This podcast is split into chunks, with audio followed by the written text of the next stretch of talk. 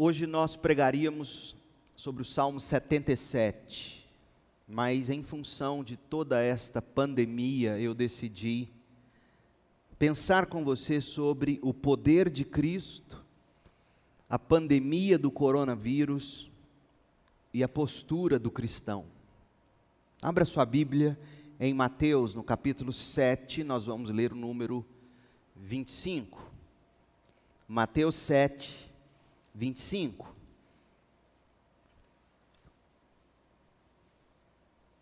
Nossa, esse barulhinho é tão bonito, de páginas virando. Faz de novo, olha. Mateus 7, 25. Quando vierem as chuvas e as inundações, e os ventos castigarem a casa, ela não cairá, pois foi construída sobre rocha firme. Esta é a palavra do Senhor. A Organização Mundial de Saúde, na última quarta-feira, dia 11 de março de 2020, declarou pandemia para o Covid-19. Covid-19 é, uma expressão em inglês, Covid, coronavírus disease, coronavírus doença 2019, por isso esse nome, Covid-19. Pandemia para o coronavírus, infecção causada por esse novo coronavírus. Novo, novo porque não é de hoje. Uma, uma manifestação, uma mutação diferente. Casos, mortes e números de países atingidos dizem os especialistas devem aumentar, segundo a OMS, Organização Mundial de Saúde. Uma epidemia, gente, é uma doença de caráter transitório que ataca simultaneamente grande número de indivíduos em uma determinada área, região ou país. Já a pandemia é a disseminação mundial de uma nova doença. Pandemia é um termo usado com mais frequência em referência à gripe. E geralmente indica que uma epidemia se espalhou para dois ou mais continentes. América do Sul, Ásia, Europa, continentes ah, com transmissão sustentada de pessoa para pessoa. Números de ontem, 14 de março, registram cerca de 150 mil casos da doença em mais de 100 países, com cerca de 5.600 mortes. O número de mortes por tuberculose, por exemplo, é muito maior do que o desse vírus muito maior. A maior parte dos casos de Covid-19 está, como sabemos, concentrada na China, onde por volta de 90 mil pessoas foram infectadas, entre as quais mais de 3 mil já morreram. Fora do país asiático, em números de ontem, 14 de março, o país mais castigado é a Itália, com mais de 21 mil casos registrados e 175 mortes, seguido da Espanha, com 5.700 casos confirmados e 136 mortes pela doença. No Brasil, em números de ontem, os casos de coronavírus subiram para 121. Goiás, até onde vi, o número de casos era de 4 sendo que destes, dos quatro, dois é um casal. O ministro da Saúde, o doutor Luiz Henrique Mandetta, disse que a saúde, a situação no país ainda não pode ser considerada epidemia, que é quando ocorre o contágio indiscriminado na sociedade sem que se consiga determinar a origem do vírus. Segundo o nosso ministro da Saúde, o Covid-19, ele não apresenta grande letalidade individual e é, abre aspas, uma virose como outra qualquer. O nosso ministro da Saúde alertou que o Brasil passa atualmente por epidemias muito mais graves. Deixe-me ler um trecho de uma entrevista do Mandetta, nosso ministro da Saúde. Ele disse, abre aspas, temos uma doença infecciosa no Brasil hoje chamada dengue. Seríssimo. Tivemos milhares de casos e óbitos. Temos sarampo, que tem vacina, mas as pessoas não vacinam. Estamos vendo surto de sarampo com óbitos. A tuberculose, diz o ministro, é a doença infecciosa que mais mata no mundo. E ouçam, gente, o Rio de Janeiro, infelizmente, há séculos, é uma cidade com maior índice de tuberculose no mundo. Eu não me lembro de ter ouvido isso na mídia nos últimos tempos. Para o nosso ministro da Saúde, o Mandetta, a maior preocupação no mundo, veja, sobre esse vírus, é a sobrecarga no sistema de saúde que poderá não dar conta da demanda de tantos casos ao mesmo tempo. Mas ele nos lembrou que 80% dos infectados pelo Covid-19 não apresenta sintomas graves. 80%. Sendo que 30% são sem nenhum sintoma como crianças e adolescentes. Ele disse que 20% vão ter algum grau de necessidade de cuidado, ressaltando que a morte tem ocorrido entre pessoas que apresentam outras doenças associadas. São classicamente, ouça o que ele está dizendo, então, destes que estão morrendo, são, disse o ministro, classicamente os que falecem por gripe todos os anos. No ano passado tivemos, diz o ministro, quase 550 mil internações por influenza. E destes, 9% de letalidade por gripe. Percebe como os números são maiores do que os atuais no Brasil? Bem, todos vocês têm acesso fácil a, esse, a esses números, a esses dados. E eu não sou profissional da saúde para falar de prevenção de doença, e nem o nosso púlpito é local para isto, primariamente falando. Eu não te chamei aqui hoje pela manhã, nós não nos reunimos para ouvir estatísticas sobre vírus. No entanto, a gente entende que a gente tem que ter sim uma forma bíblica de abordar, de pensar e de reagir ao tema. Eu sei que muita gente está preocupada. Eu sei que há muita especulação, muita fake news e coisas do tipo, e que só apavoram. Então, por exemplo, a coisa piora quando se leva em conta o que aconteceu, piora no sentido de do imaginário popular, da, das preocupações, quando você toma conhecimento do que aconteceu em Nápoles, na Itália, onde um pastor local chamado Mark Oden, e eu extraí isso aqui de um artigo dele no site The Gospel Coalition, lá nos Estados Unidos. Parece-me que esse artigo já está traduzido para o português. Antes de terem traduzido, eu já, já estava acompanhando isso no The Gospel Coalition. Porque num momento de crise como esse, gente, o que todo crente tem que fazer é buscar fontes seguras. E geralmente não vai ser o WhatsApp. Eu tenho, eu tenho batido pesado em WhatsApp, porque o WhatsApp tem se tornado uma desgraça entre nós.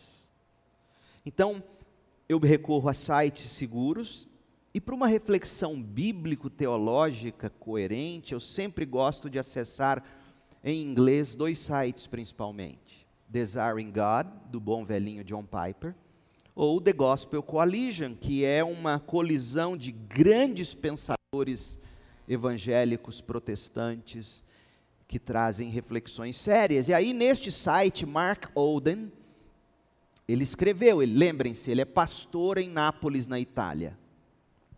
Agora, você imagina uma notícia dessa correndo no WhatsApp? Abre aspas. Acordei esta manhã em Nápoles, a terceira cidade da Itália a ser totalmente trancada. Reuniões públicas, incluindo cultos na igreja, foram proibidas. Ouçam, casamentos, funerais e batismos foram cancelados. Casamento e funeral, ou casamento e batismo eu entendo, mas funeral, cancelados. Escolas e cinemas, museus e academias de ginástica foram todos fechados. Minha esposa e eu acabamos de voltar de uma ida ao supermercado que durou duas horas, devido a longas filas no caixa. Atualmente, a Itália tem o maior número relatado de casos de coronavírus fora da China. E no momento em que ele escreveu o artigo, ouça para você perceber a proporção, como é um negócio meio que descomunal. Ele diz assim: na China, fora da China, a Itália é o país com maior número de casos, 9.172 casos e 462 mortes. Como resultado, 60 milhões de pessoas foram instruídas a permanecer em casa, a menos que seja absolutamente necessário. Fecha aspas. Veja como a coisa vai tomando proporções descontroladas, desproporcionais. Como nós, enquanto cristãos, devemos responder a essa crise? A primeira coisa que eu te diria é: nós devemos respondê-la com fé, não com medo. O Salmo 112, verso 7 diz que o justo não teme más notícias, confia plenamente no cuidado do Senhor. Hoje à tarde, crente, faça um favor a si mesmo. Não assista seis horas de programação sobre Covid-19. O que você precisa saber, você já sabe. Gaste essas seis horas lendo a sua Bíblia. Sinceramente. E eles estão fazendo isso porque eles precisam de telespectadores. E como não tem jogo de futebol transmitido, não tem Fórmula 1, não tem mais nada acontecendo, NBA, eles vão ficar seis horas impondo medo. Crente que é crente não assiste seis horas de programa como esse. Gasta seis horas orando e lendo a Bíblia porque o que você precisa saber, você já sabe. E se não sabe, a doutora Adriana, membro da nossa igreja, pode te dizer em 10 minutos e você vai tomar os devidos cuidados. Então nós não devemos agir com medo, mas com fé. O crente não teme más notícias. A gente tem que olhar nos olhos da tempestade e perguntar o seguinte: Senhor, Ó oh, meu Deus, o que o Senhor está querendo que eu aprenda com tudo isso? E um excelente livro para você ler num momento de crise como a nossa é o livro do profeta Joel. Vai ler Joel. Ontem eu li e reli Joel. Veja o que Deus quer ensinar quando pragas chegam para o povo de Deus. Leia Joel, agora não, depois. Leia, releia e veja o que Deus quer ensinar com pragas. Mas a gente só lembra de Joel, de Joel para falar que o devorador comeu seu dízimo. Meu Deus do céu, não é nem isso que Joel está falando. Devemos comer o seu dízimo? Não comeu seu dinheiro porque você não deu seu dízimo, é isso que os pregadores aí fazem, mas Joel não está ensinando isso, Joel está ensinando qual é o propósito de pragas e epidemias e pandemias. Devemos olhar nos olhos da tempestade e perguntar: Senhor, o que o Senhor quer que eu aprenda com isso? Como é que o Senhor está tentando me transformar? O que é que do Senhor está sendo revelado com tudo isso? Você deve ter notado no início dessa mensagem que eu li um texto que fala de chuvas, inundações, ventos que castigam a casa, provações de todo tipo que assolam, inclusive os cristãos, mas que não derrubam a casa dos cristãos, não abatem o cristão, posto que o cristão a vida dele, a casa dele está construída sobre a rocha firme das palavras de Cristo, Mateus 7, 25. O cristão é ouvinte e praticante da palavra de Cristo. O cristão não é apenas ouvinte, Mateus 7, 24 porque a palavra de Cristo é o que nos sustenta, e o cristão se sustenta nessa palavra e por essa palavra. Ele ouve a palavra de Cristo e ele pratica a palavra de Cristo, e portanto ele se sustenta pela palavra de Cristo. E sabe por que, que eu me lembrei desse texto de Mateus 7, 25? Os ventos que batem contra a casa, mas ela não, não desaba porque está sobre a rocha eu me lembrei disso quando eu li o que relatou o ministro da Saúde sobre o coronavírus no Brasil. Ouça o que ele disse. Olha de que maneira um crente deve ouvir entrevistas ou ler noticiários. O crente, como dizia Billy Graham, tem que ter a Bíblia numa mão e o jornal na outra então, na prática, eu estou lendo a entrevista do ministro da Saúde, com lentes da Bíblia nos meus olhos e coração. E olha o que ele disse. Abre aspas. Nós ainda estamos na véspera. Essa doença vem como se fosse um vento.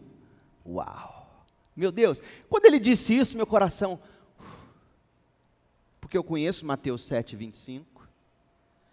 Essa doença vem como se fosse um vento, começa como uma brisa, vai ganhando força, ganhando força, até que chega num determinado momento que faz um movimento espiral e que quando uma pessoa vai transmitindo para outra, transmitindo para outra, e, e, essa espiral forma como se fosse um ciclone. Aí você faz um gráfico em que há um aumento muito rápido no número de casos, fecha aspas. Vento, ciclone. Ciclone é uma tempestade.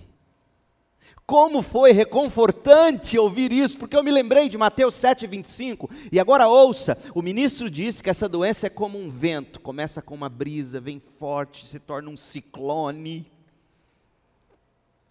Aí meu Jesus disse assim para mim: quando vierem as chuvas e as inundações e os ventos do coronavírus, quando castigarem sua casa, ela não cairá, pois foi construída sobre a rocha. O Senhor Jesus diz que, que ventos virão, ventos castigarão, doenças e vírus e tantos outros males nos sobrevirão de forma castigadora, sem dó nem piedade, mas a casa construída sobre a rocha firme da palavra de Deus não cairá, e ainda que morra, completa a frase, viverá. Ô oh, crente, leia as notícias, ouçam as suas autoridades políticas e de saúde, mas com as lentes da Bíblia. Ô oh, ministro Mandetta, que bênção quando você disse que esse vírus é um vento, porque o vento vai bater, mas quem está em Cristo não desabará, e ainda que morra, viverá.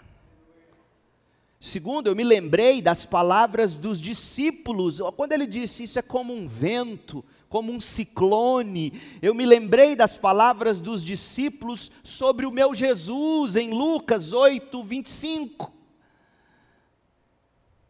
Quem é este homem? disse os discípulos, quando ele ordena até os ventos do coronavírus, por exemplo, obedecem. Quando ele ordena, o mar de tragédias lhe obedecem. Oh crente, creia nisso. E isso é tão verdadeiro hoje como foi então. Jesus Cristo é o mesmo ontem, hoje, para sempre. Hebreus 13, 8. John Piper escreveu o seguinte sobre a pandemia do Covid-19. John Piper. Jesus tem todo o conhecimento e toda a autoridade sobre as forças naturais e sobrenaturais deste mundo. Jesus sabe exatamente onde o vírus começou e para onde vai o vírus a seguir. Jesus tem poder total para impedi-lo ou não. E é isso que está acontecendo. Nem pecado como alguns dizem, ah, isso é consequência do pecado. Nem pecado, nem Satanás, nem doença, nem sabotagem, porque tem gente dizendo é sabotagem da China para cair o mercado financeiro.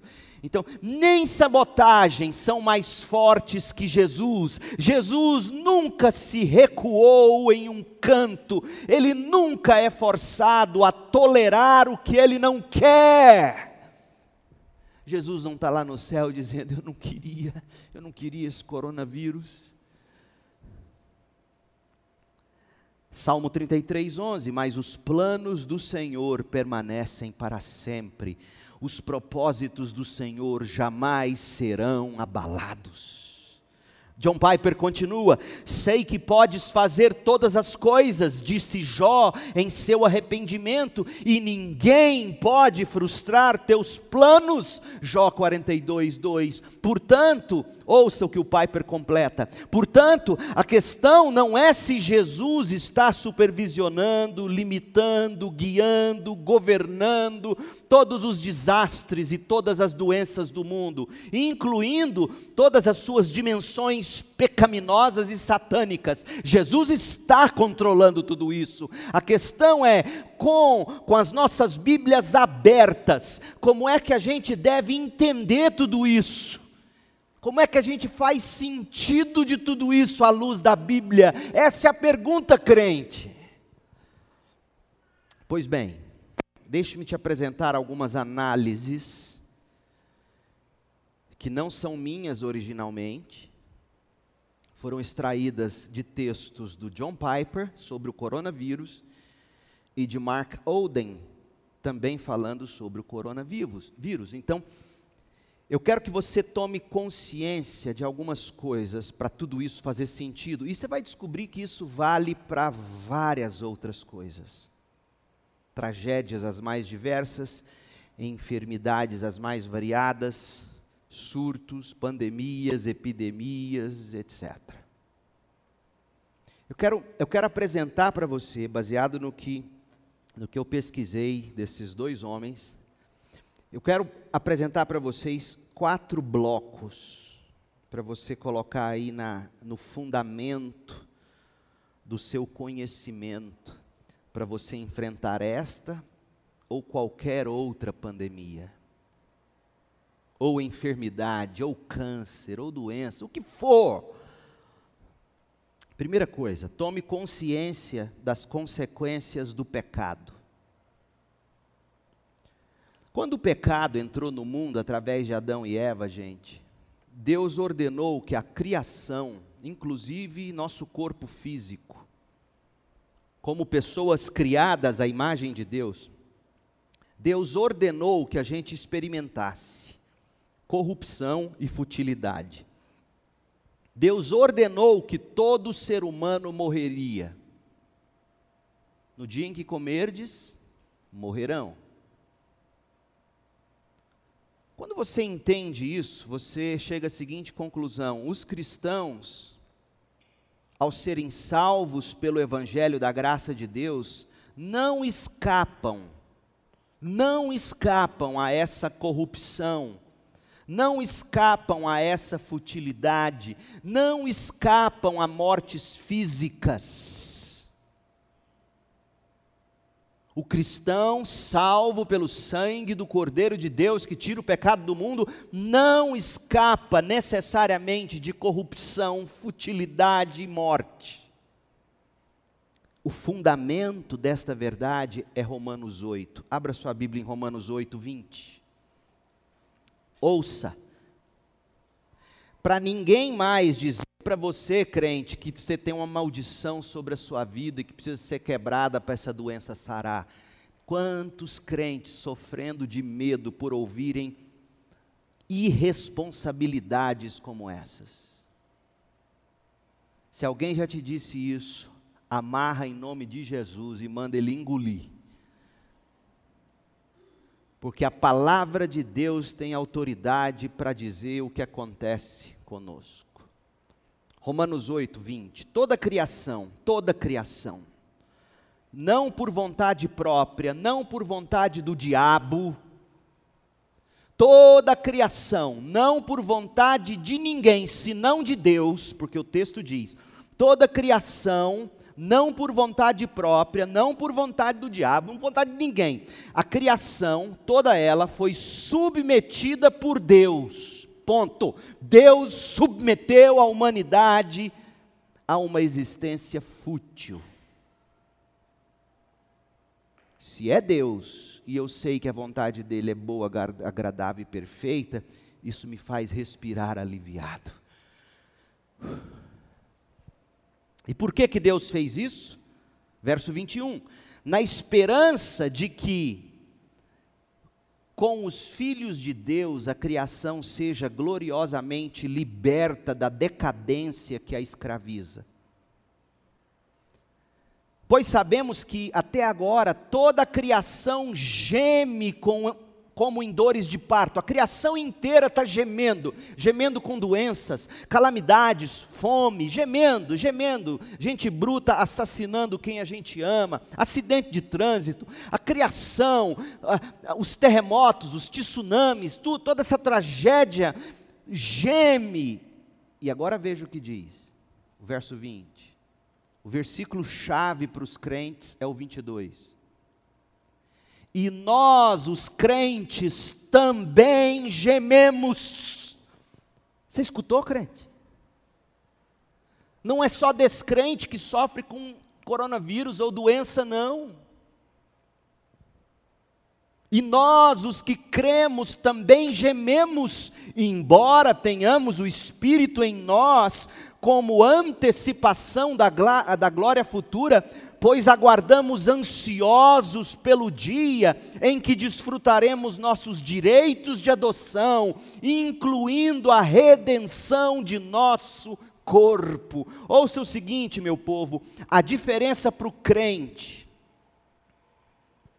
para o crente de verdade em Cristo, é que a nossa experiência com essa corrupção não é condenação o crente não adoece por condenação, porque Romanos 8:1 diz: "Agora, portanto, já não há mais nenhuma condenação para os que estão em Cristo Jesus". E no mesmo capítulo a seguir, Paulo diz: "Até os crentes gemem".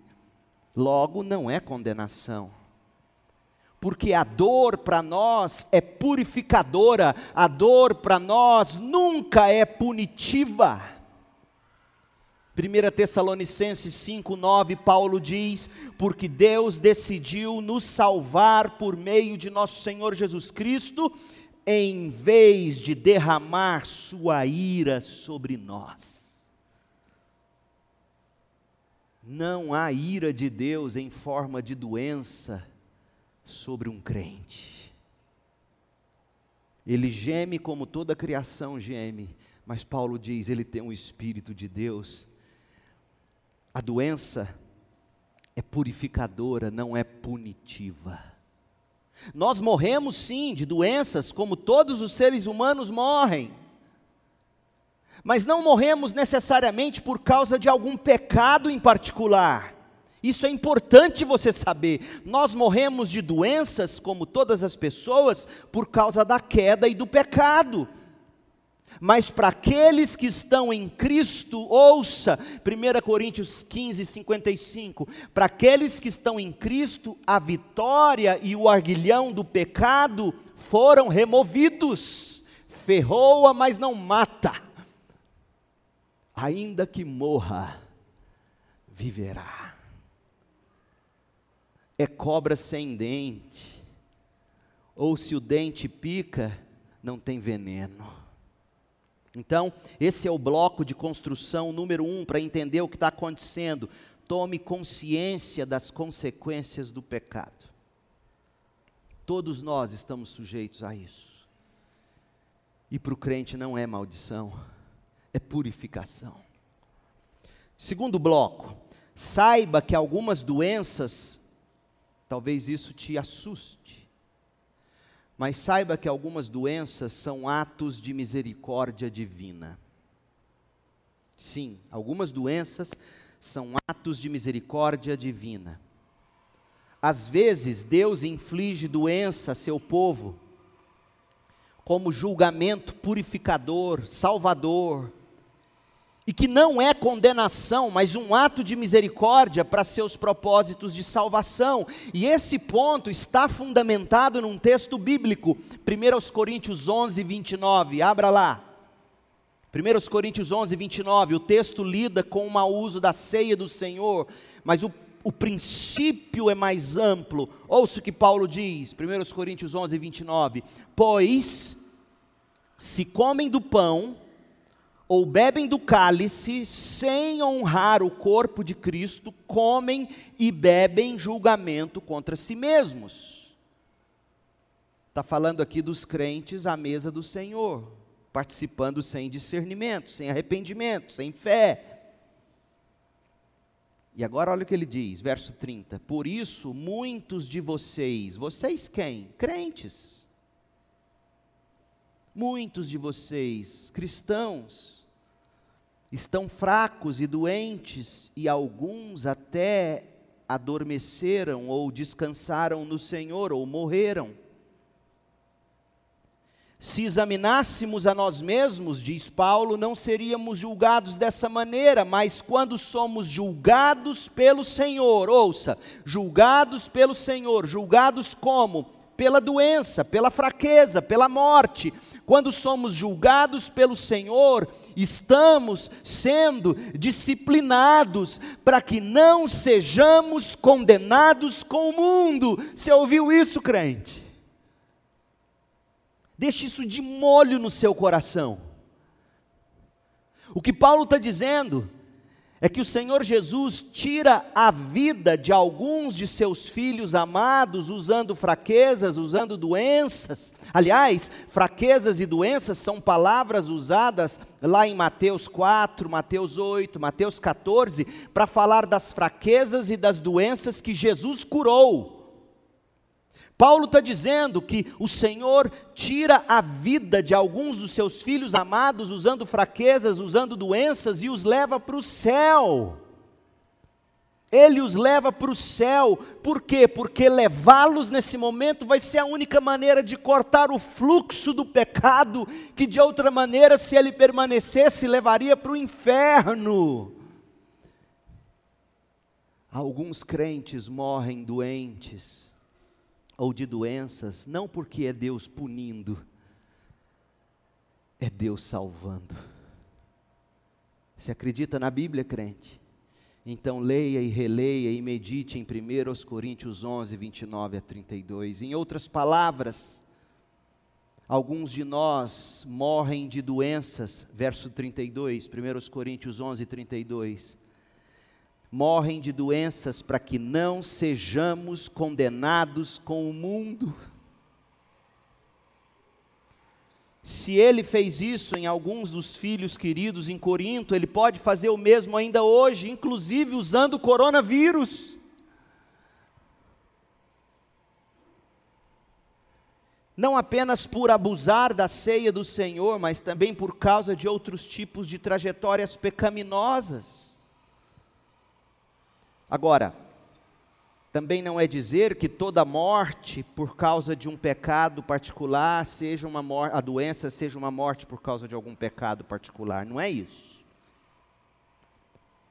Mas Deus pode sim, graciosamente, acometer um filho dele de doença, levá-lo para que não seja condenado com o mundo. Você já tinha lido isso? Todo mês a gente lê um texto como esse na ceia, mas duvido que você já tivesse deixado isso penetrar você. Esse é o bloco de construção número dois para a gente compreender o coronavírus. Saiba que algumas doenças são atos de misericórdia divina. Terceiro bloco, entenda que doenças podem ser atos de julgamento divino. Às vezes, Deus usa doença para julgar aqueles que o rejeitam e se entregam ao pecado. Vou te dar um exemplo só na Bíblia, Atos 12. O rei Herodes se exaltou quando todos chamaram ele de Deus, e o que aconteceu? Foi comido de bicho. Atos 12, 23. No mesmo instante, um anjo do Senhor feriu Herodes com uma enfermidade pois ele não ofereceu a glória a Deus, foi comido por vermes e morreu. Anjo do Senhor levou a enfermidade. Durma com essa. Deus pode fazer isso com todos os que se exaltam. O que deveria nos surpreender, portanto, é que mais dos nossos governantes não caiam mortos, comidos de bicho, com tanto orgulho e arrogância que eles carregam no coração, achando-se deuses. É mentira? Esse é o bloco número 3 do alicerce. Deus pode e Deus usa doenças para, às vezes, julgar aqueles que o rejeitam e viram as costas para os seus caminhos inclusive usando o coronavírus. E o último bloco. Conscientize-se de que Deus troveja graça, chamando o pecador ao arrependimento através de enfermidades, através de tragédias. É isto que significa as taças do Apocalipse, as trombetas do Apocalipse. As trombetas do Apocalipse falam dos mesmos episódios narrados pelas taças. É que enquanto as trombetas é Deus dizendo arrependam enquanto é tempo, dizendo isso aos que estão ainda vivos, não morreram ainda de pragas, terremotos, outras coisas. As taças, quando caem, já caem ceifando a vidas de quem não arrependeu.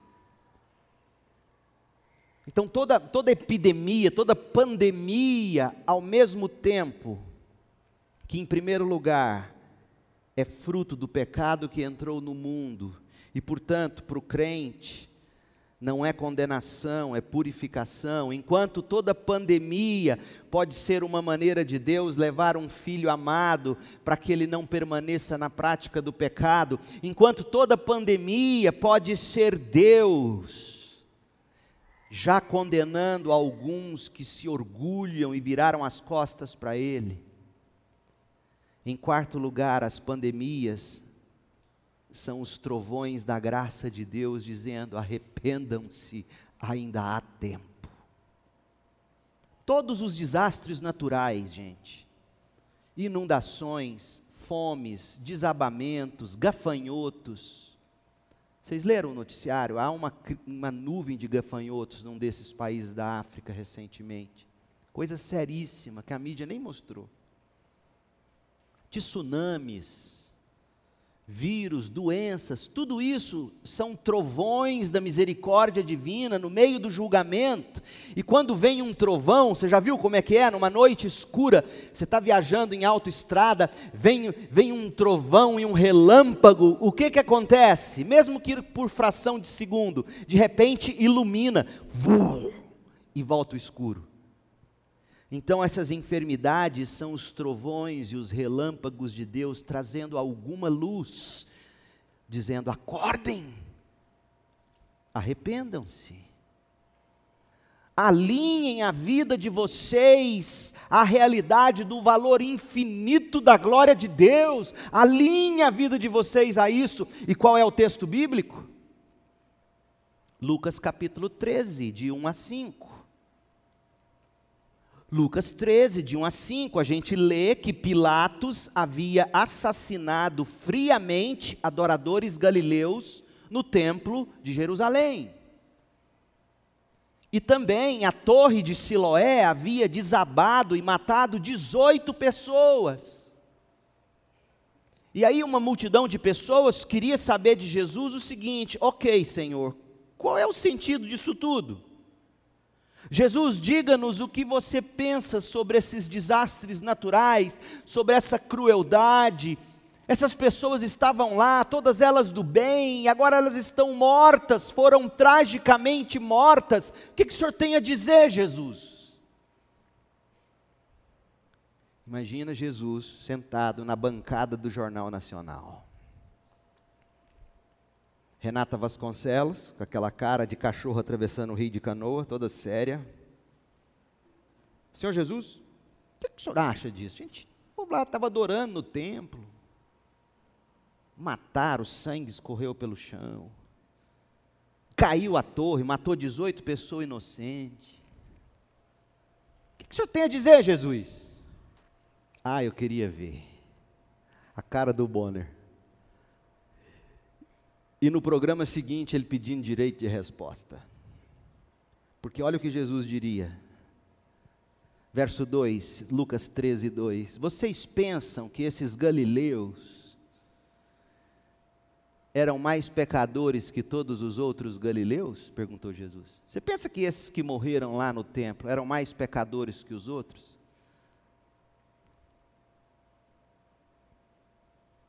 Foi por isso que sofreram? De alguma maneira, ou, ou melhor, vocês acham que eles morreram assim porque eles eram mais pecadores que os outros? Jesus diz: de jeito nenhum. Então está aqui uma resposta para aqueles que começam a dizer o seguinte: terremoto no Haiti, Deus está amaldiçoando aquele país. Deixa de ser estúpido crente, porque Jesus diz assim: ó, de maneira nenhuma. Vocês acham que eles sofreram aquilo porque são mais pecadores que o resto do mundo? De maneira nenhuma. Meu espanto é como que Deus ainda não abriu uma cratera na Marquês de Sapucaí. Esse é meu espanto.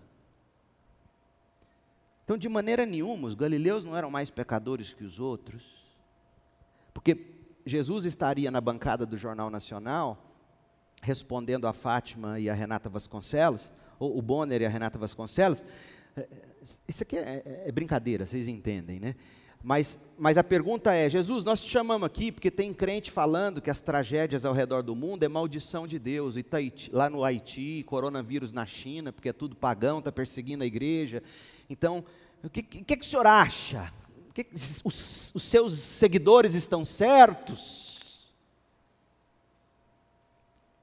De maneira nenhuma. Agora, Fátima, Bonner, Renata, mas se vocês não se arrependerem, vocês também morrerão. em outras palavras, eles e vocês são todos igualmente pecadores. Se vocês não se arrependerem, vocês também morrerão. E quanto aos 18 que morreram quando a torre de Siloé caiu sobre eles, eram mais pecadores que os demais de Jerusalém? Já falei que não, Renata. E volto a dizer o seguinte: a menos que vocês se arrependam, todos vocês também morrerão. Eu fico impressionado com a estupidez, com a insensibilidade bíblico-teológica de pastores e crentes e igrejas atribuindo maldição, onde Jesus já disse: não, de maneira nenhuma. Fato é que todos são pecadores iguais, e o espanto não é por que, que eles morreram. O espanto é porque que todos nós ainda não morremos do mesmo jeito que eles. Essa é a mensagem de Jesus na bancada do Jornal Nacional. Para o mundo, nesse momento da história, sobre a pandemia do coronavírus, é uma mensagem para todo ser humano. Eu e você, irmãos, e todos os que estão nos ouvindo, todos os governantes do planeta, todas as pessoas que ouvem esta palavra estão ouvindo o trovejar da graça de Deus no meio do temporal, dizendo: arrependam-se, arrependam-se e busquem misericórdia de Deus para fazer a sua vida, a nossa vida, se alinhar ao valor infinito da glória de Cristo. Volte-se para o Senhor, é isto que Jesus está dizendo com tudo isso. alguns motivos pelos quais a gente deve orar. Primeiro, gente, nós temos que olhar para essa pandemia como crentes e dizer: Senhor Jesus, ajuda-nos a tomar consciência das consequências do pecado. Essa pandemia, de forma geral, é para a gente tomar consciência. Olha, olha o que o pecado fez com a humanidade, a gente morre. Que Deus nos ensine a tomar consciência. Esse é o primeiro motivo de oração. Segundo, saiba que algumas doenças são atos de misericórdia divina. Alguns dos nossos, gente por quem a gente tem orado, a gente ama, vai morrer ou não de coronavírus ou de qualquer outra coisa, e vão morrer porque Deus está dizendo: Eu vou matar e levar, para não perdê-lo em condenação. 1 Coríntios 11. Ore para Deus te dar consciência disso. Eu já recebi mães em meu gabinete uma vez, um caso em São Paulo, uma mãe me procurou no meu gabinete e orou e chorou e chorou e falou: Pastor, meu filho nas drogas não sai. Pastor, sabe qual tem sido minha oração? Oh Deus, leva meu filho, eu não quero perdê-lo para o inferno. E eu falei: Senhora tem razão. Senhor, salva esse menino e leva esse menino para que ele não se perca no inferno. Spurgeon conta que a mãe dele, numa determinada ocasião, ouviu a mãe dele orando e dizendo assim: Senhor, meus filhos. Se não me engano, foi a mãe de Spurgeon que orou assim, ou se foi a, a Susana, a esposa do Spurgeon, orando por um dos filhos deles, alguma coisa assim. Mas a mãe teria orado e dito assim: Senhor, eu não quero um filho meu perdido eu prefiro que o Senhor salve, mate e leve meu filho. Ô oh, meu povo, que, que adianta seu filho se formar em medicina e terminar no inferno? coronavírus vai ceifar a vida, provavelmente, de alguns crentes, como forma de Deus dizer: Eu te amo tanto para te perder vem logo para mim. Que Deus nos dê essa consciência. Terceiro lugar, ore para que você entenda que doenças podem ser atos de julgamento divino, sim. Já é Deus derramando aqui e acolá taças da ira, não porque acolá ou aqui sejam mais maldição, não. E em quarto lugar, conscientize-se de que Deus troveja graça, chamando o pecador ao arrependimento, através de enfermidades e tragédias como o coronavírus. Gente, a pandemia global do coronavírus, ela está desmascarando a gente. Você já notou isso? Essa pandemia está nos mostrando quão frágeis nós somos como seres humanos. Veja como isso vem crescendo. E olha que não se trata de um vírus tão agressivo. Imagine um vírus ainda mais agressivo que o Covid-19. Diante de uma ameaça assim, Será que alguma coisa impediria a extinção completa da raça humana? Só Deus. É fácil esquecer, é fácil esquecer, principalmente jovens, adolescentes, é fácil esquecer, mas nós somos fracos, nós somos frágeis.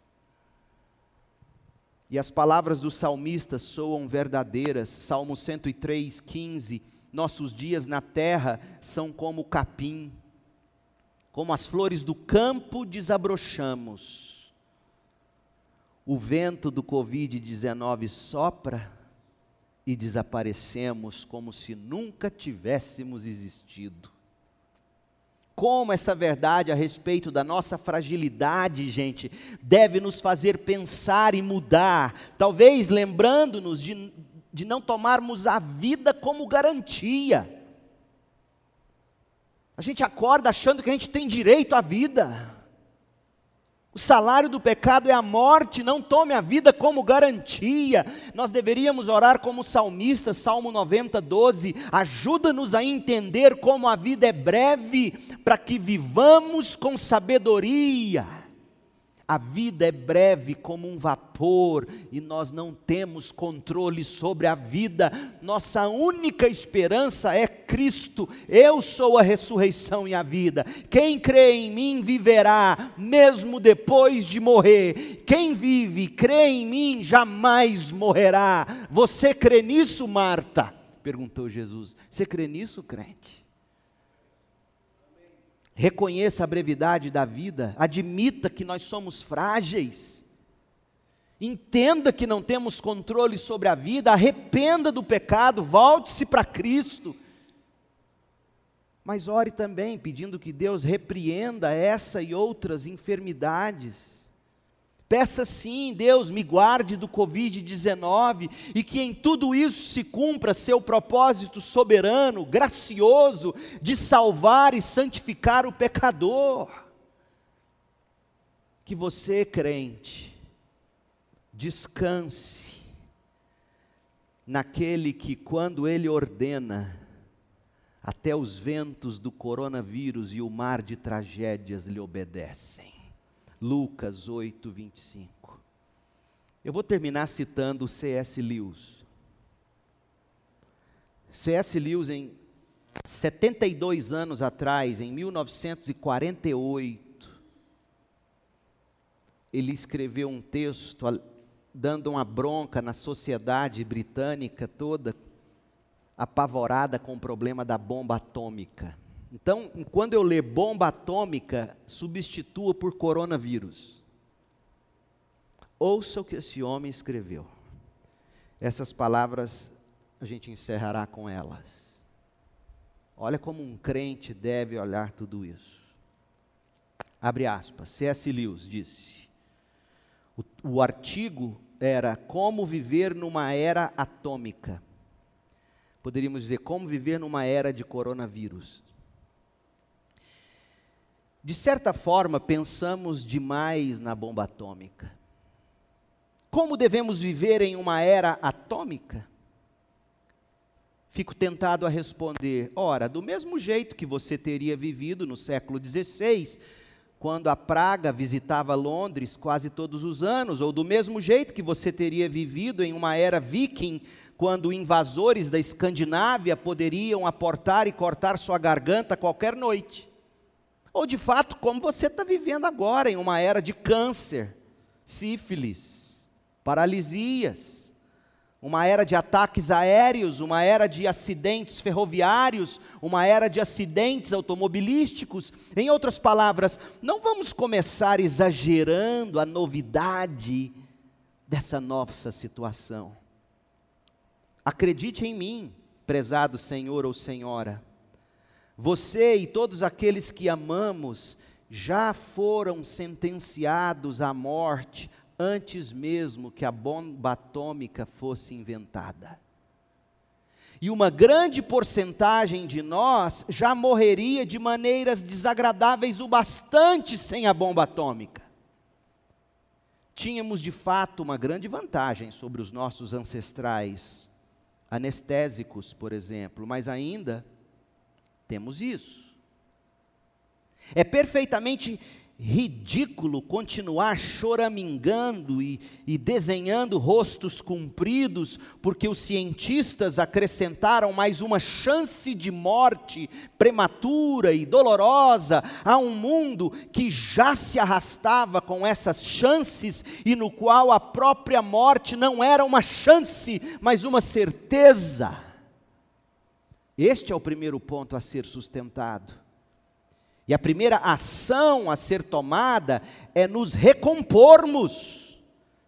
Se todos nós formos destruídos por uma bomba atômica, ouça isso aqui, crente. Se todos nós formos destruídos pelo coronavírus,